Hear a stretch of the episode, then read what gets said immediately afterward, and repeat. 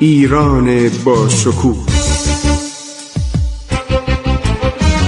2800 سال تاریخ.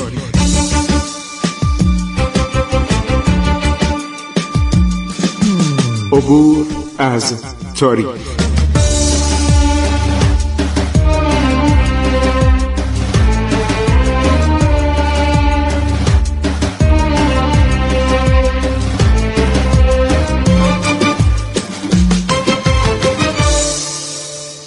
بسم الله الرحمن الرحیم. با سلام خدمت شما شنوندگان عزیز من خسرو معتزد هستم.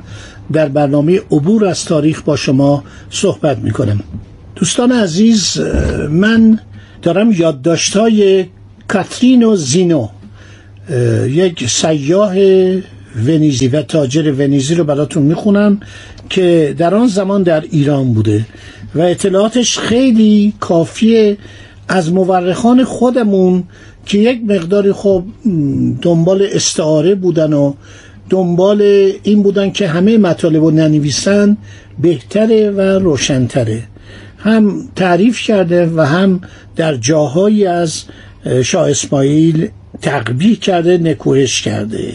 اسماعیل بالاخره موفق میشه تبریز رو بگیره و خیلی خشونت به خرج داده. مثلا با سرداران و بزرگانی که با شیخ حیدر در نبرد دربن پیکار کرده بودند به سختی از اونا انتقام گرفته و خیلی عرض شود که قصاوت به خرج داده که این تاریخ زندگیشو یک کمی به صلاح تیره و تار می‌کنه. اینا نکات عرض شود تیره است که تاریخ شاه اسماعیل رو مشوه می‌کنه.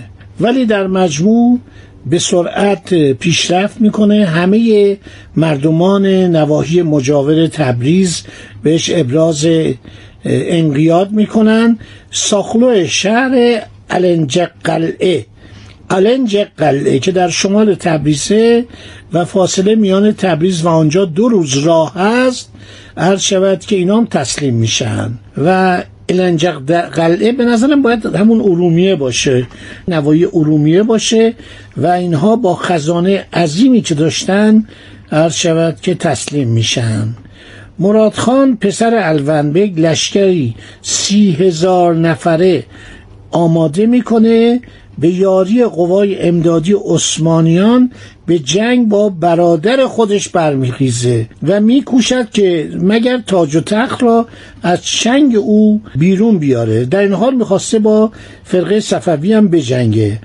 چون اسماعیل این خبر شنید با یک لشکری به سراغ او رفت. این دو شاهزاده جوان هم, هم با هم نسبت داشتن. خیلی جالبه.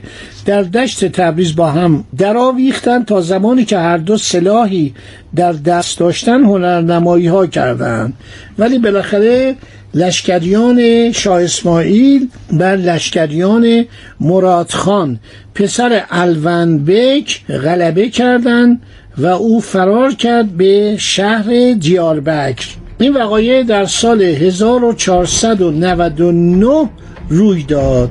1499 میلادی.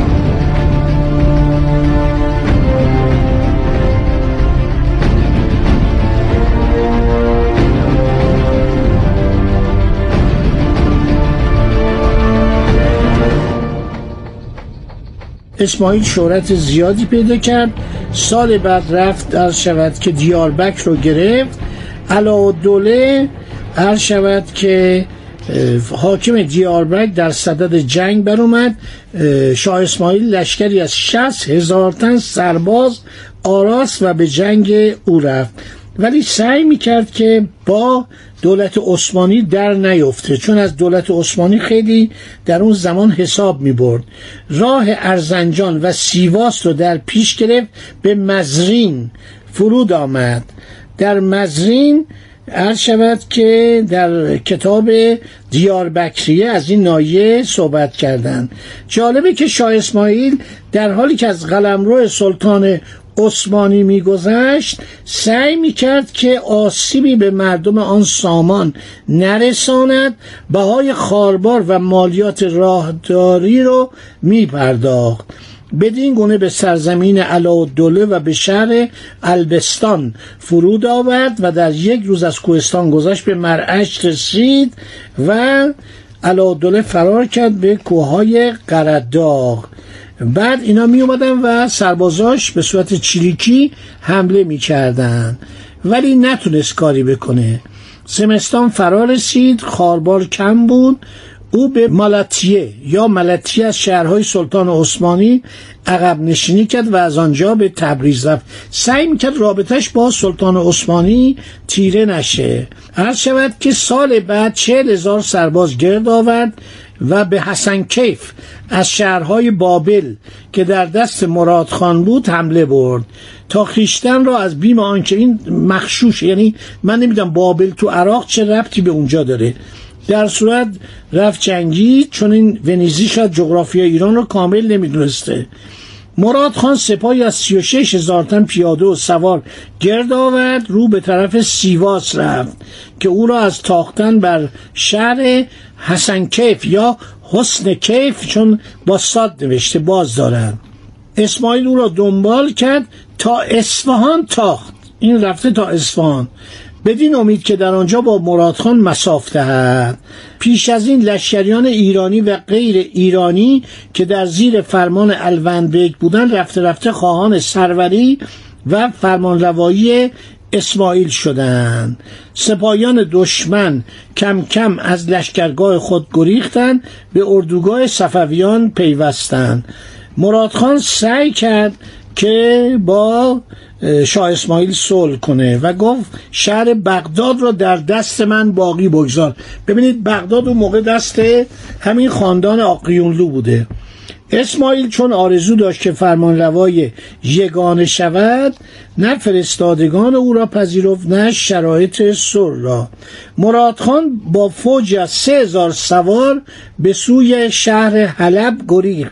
در آنجا سلطان عثمانی نیز او را راه نداد.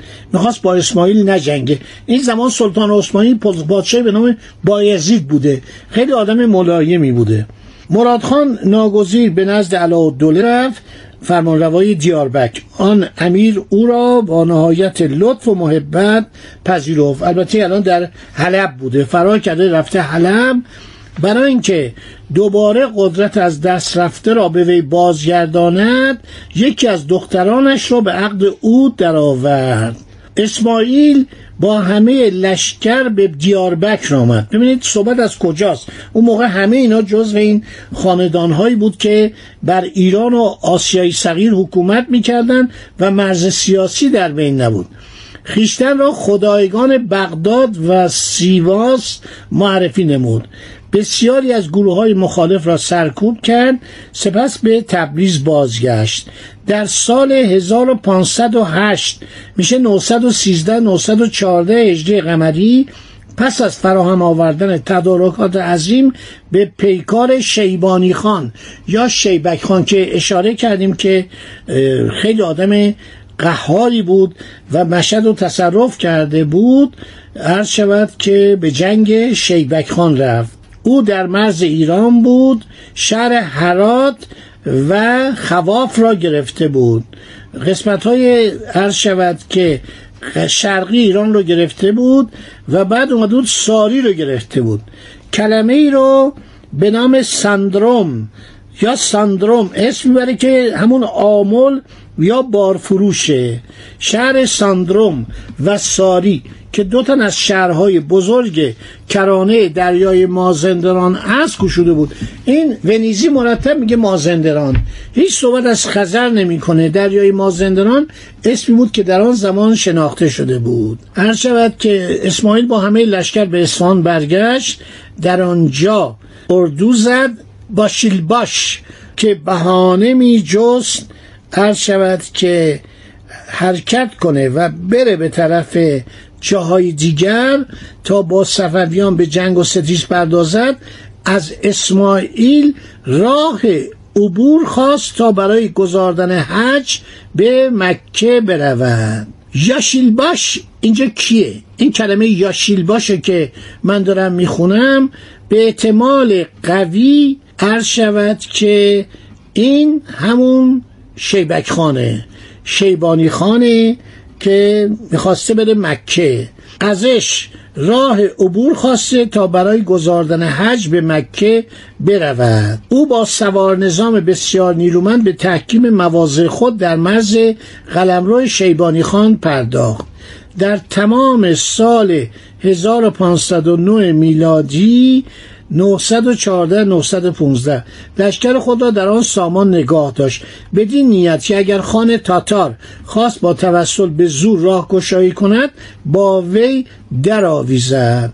بالاخره یه عده وسط میفتن و صلح میان اینها برقرار میشه. ببینید این مرد چه مرد بزرگی بوده چه شجاع بوده. البته خشونت هایی کرده. از نظر تاریخی وقتی آدم می‌خونه خب ناراحت میشه. ولی باید برگردیم به اون زمان. در همین زمانی که اسماعیل داره با شیبک خان می‌خواد بجنگه و سعی می‌کنه امپراتور عثمانی رو عصبانی نکنه.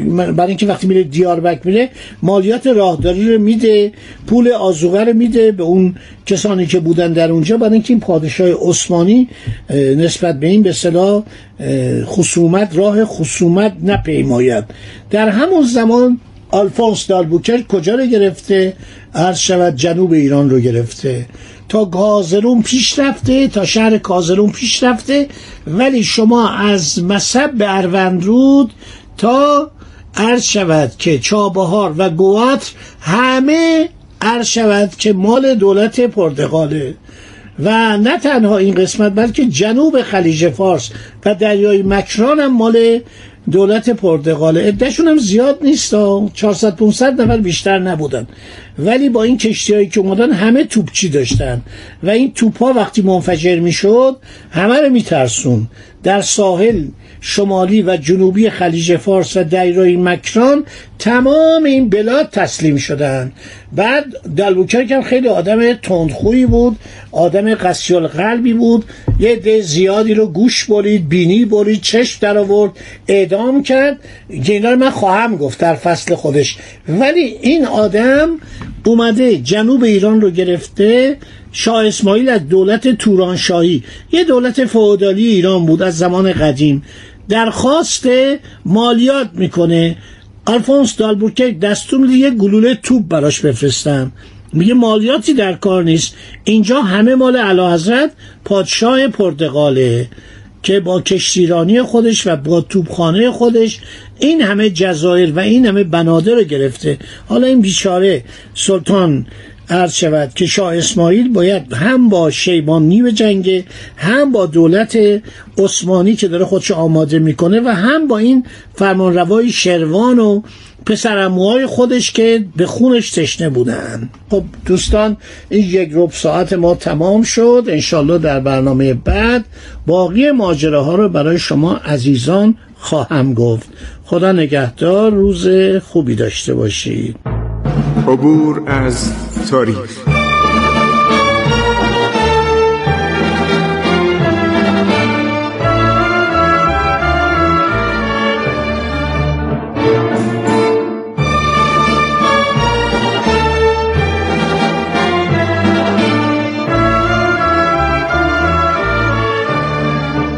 ایران با شکوه.